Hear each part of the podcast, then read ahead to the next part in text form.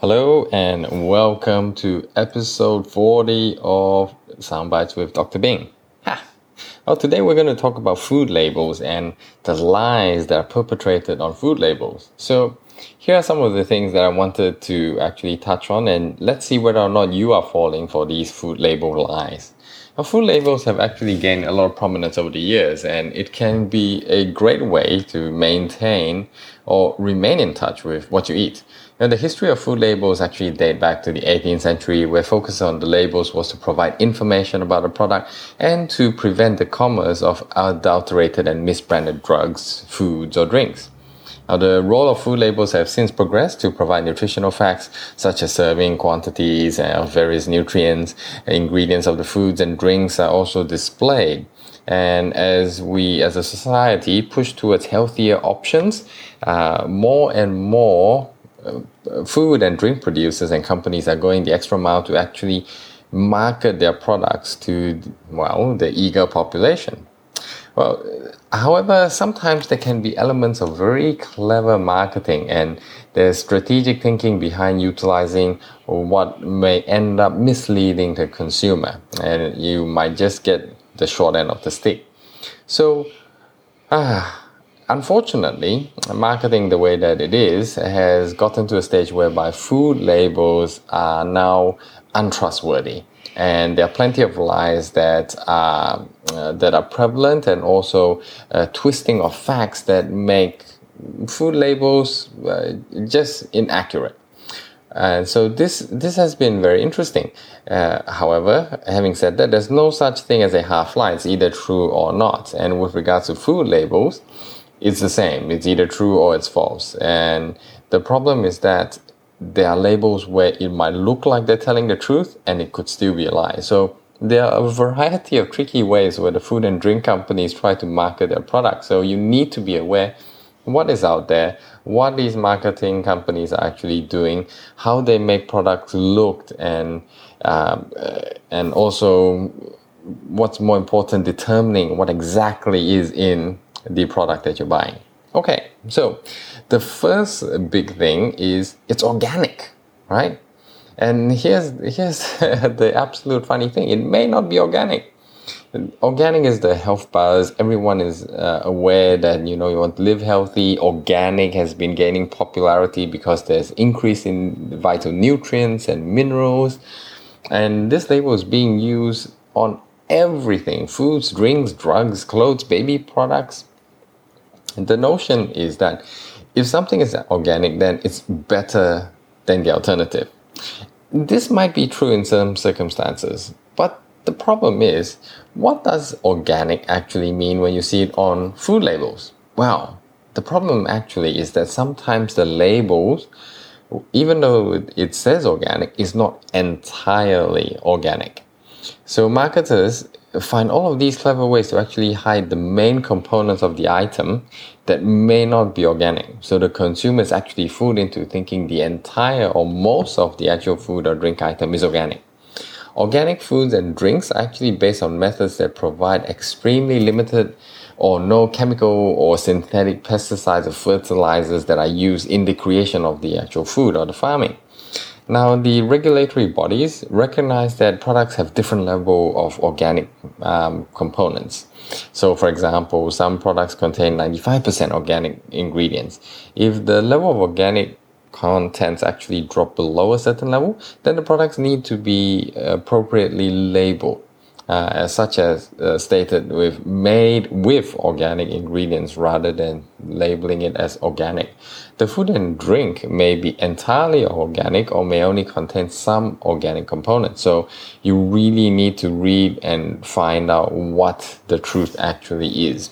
And, and that is difficult because there is just no real regulation as to who can use it, who can't, how they are marketed, how they're policed. It's just a minefield out there. Made with whole grains is another fantastic marketing ploy. Well, it, it's again the same vein of organic uh, labeling, and here what's happened is that they tell you that a product is made with whole grains. And again, you can begin to see the pattern where they actually try and confuse or trick you into thinking that certain aspects of the product apply to the entire product. So it might be using a, a, a, component of it, whereas the majority of the actual product is not what the label claims to be. And uh, this is where marketing companies count on the fact that you don't pay much attention to the food label, you know, especially when it comes to the choice of words uh, and where the buzz labels have been actually placed on the food packaging. You know, the packet has has a word that says you're made with whole grains. That might be sufficient for a person to simply take it up, put it in the cart, and get out of the store and not even know that they've just been lied to. Now, again, they might not be made completely from whole grains. So, for example, the product may be claiming to have whole grains may actually contain a significantly uh, uh, less, significantly uh, less amount of the actual whole grains than other grains that are in it.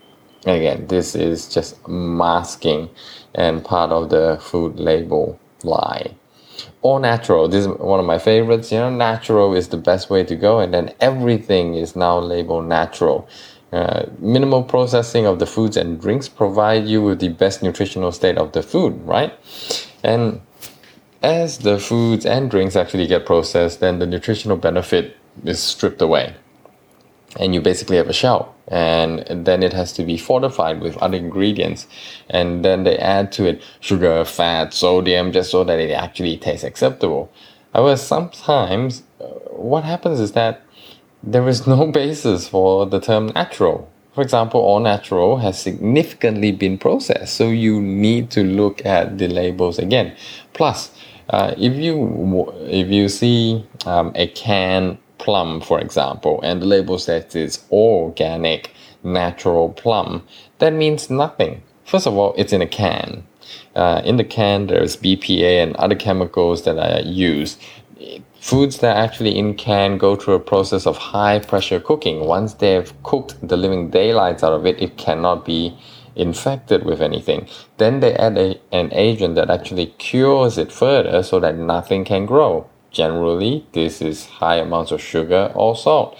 So yes, the plum might have started off as organic, as natural, but once it's gone through the canning process, everything has been stripped out of it. So that, you know, doesn't matter what it is. And now, with regards to eggs and uh, chicken, there's the cage-free, free roaming, allowed to, you know, live on the farm, happy hens. uh, most of the birds are cage free. And these animals may have escaped their location before going into the supermarket or you know the food stores. Cage free simply implies that the animals were not in a cramped or closed quarters with other animals.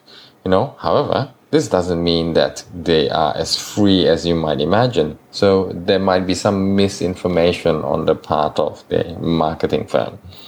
So many times the the label simply just grab your attention. You know, you target heartstrings of those who are passionate about animal freedom. Again, this is simply marketing. Yeah, the, this very subjective. There is no standard definition. So understand that cage access or environmental access for chickens, uh, it's not something that we have much control over. Plus, you know, humane regulatory guidelines are very different from what you might think uh, as to be a cramped or uh, uh unsuitable condition for a chicken. Okay?